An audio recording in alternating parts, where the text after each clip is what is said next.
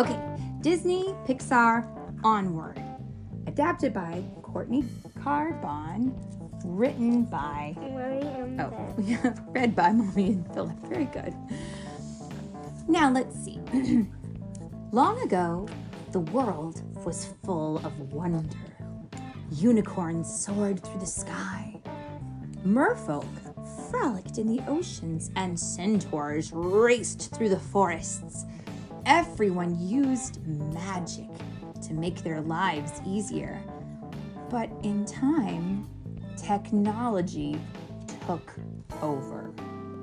Magic slowly faded away.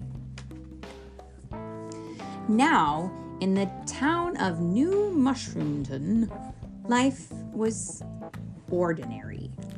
A teenage elf named Ian Lightfoot lived there with his mom, Laurel, his older brother, Barley, and their pet dragon, Blazey. On What's that? and that's they have a clock in their kitchen.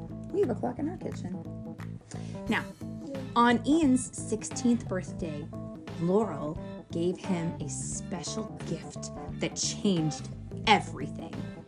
Ian's father, who had passed away before Ian was born, had left it for him.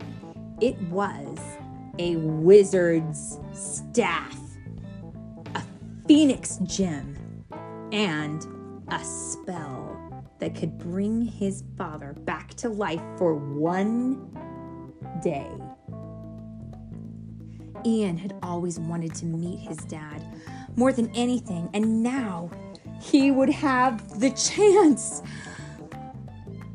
Barley thought he was an expert at magic. He tried to conjure their father over and over again, but nothing worked. And when Ian tried, the, boy's father slowly began to appear. The brothers couldn't believe it. Ian, not Barley, had the gift of magic. Then something went wrong. The Phoenix gem exploded before Ian finished the spell. All that had appeared of their father was his legs. The brothers had to act fast, or their dad would disappear forever. At sunset the next day, in fact. So they jumped into Barley's van, Guinevere, to set off on a quest to find another Phoenix gem. They arrived at the Manticore's Tavern.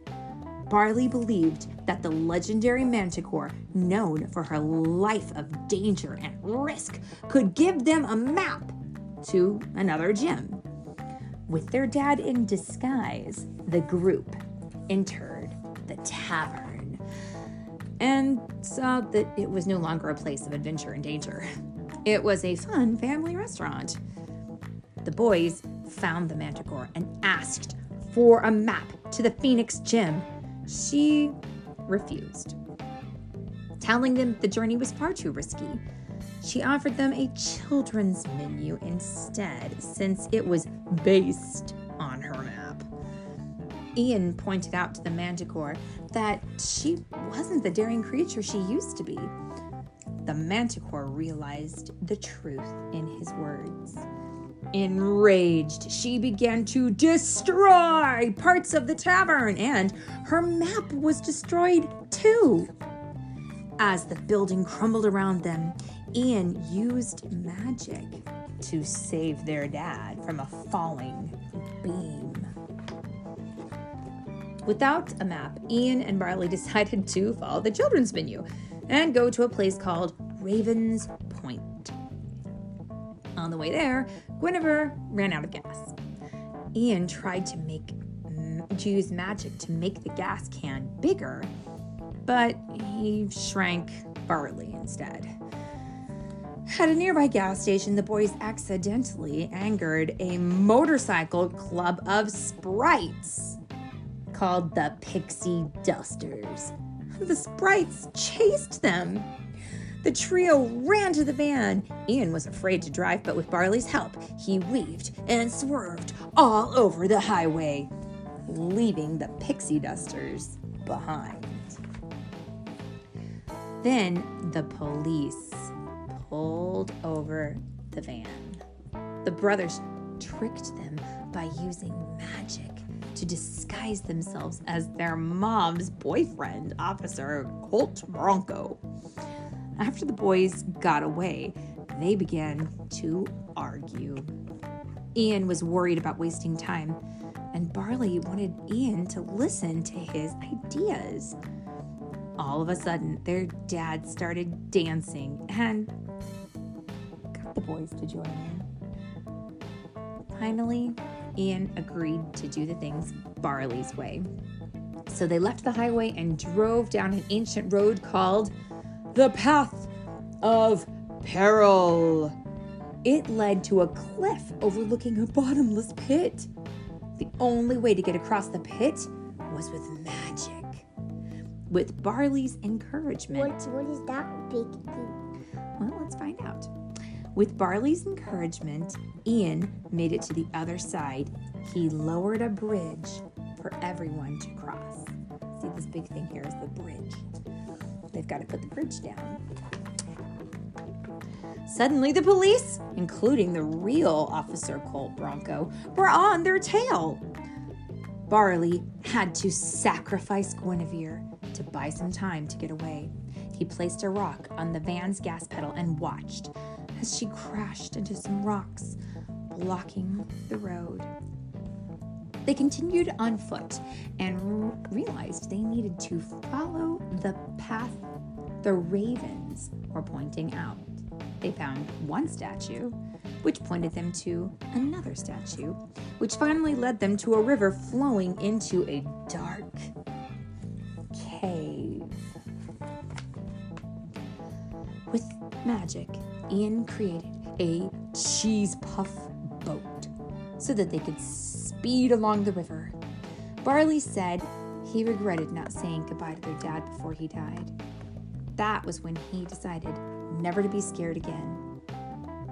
At the end of the tunnel, the trio came to a set of stairs and an ancient archway. They ran to safety, dodging some dangerous traps. They finally reached the end of their quest, only to find themselves right back in New Mushroomton. Ian was angry that he had trusted Barley. He stormed off with their dad. They were almost out of time. Alone with his thoughts, Ian realized that everything he wanted to do with his dad, he'd already done with Barley. His older brother had always been there for him. Meanwhile, Barley had found the Phoenix Gem, but he also awakened a curse. Ian returned and saw his high school transform into a dragon. Just then, the Manticore and Laurel swooped in. They teamed up to help the boys. While they fought back the dragon, Ian tried to bring back the rest of his dad. Who is that? Oh, that's the Manticore and their mom, and they're fighting the dragon. While the boys use magic to bring back the dad. But before the dragon, but before long, the dragon charged at Ian and Barley. Ian wanted to give his dad one last chance. Ian wanted to give Barley his one last chance to say goodbye to their dad. So, using magic, he sent the Manticore's sword, the Curse Crusher, deep into the monster's core, defeating it once and for all. But rocks and rubble fell all around Ian. He watched from afar as Barley and their dad, now in full form, talked and laughed together. The two shared a final embrace before their father disappeared into thin air. What is that? That was the dragon. When the brothers reunited, Barley told Ian that their father was very proud of them. And he asked, What is that? that's the rubble that they made when they blew up the dragon. Now, Barley told Ian that their dad was very proud of them. and he asked Barley to give Ian a big, loving hug. Ian smiled. Even though he hadn't met his dad, the quest had brought him closer to Barley, and he knew he could always depend on his big brother. The end.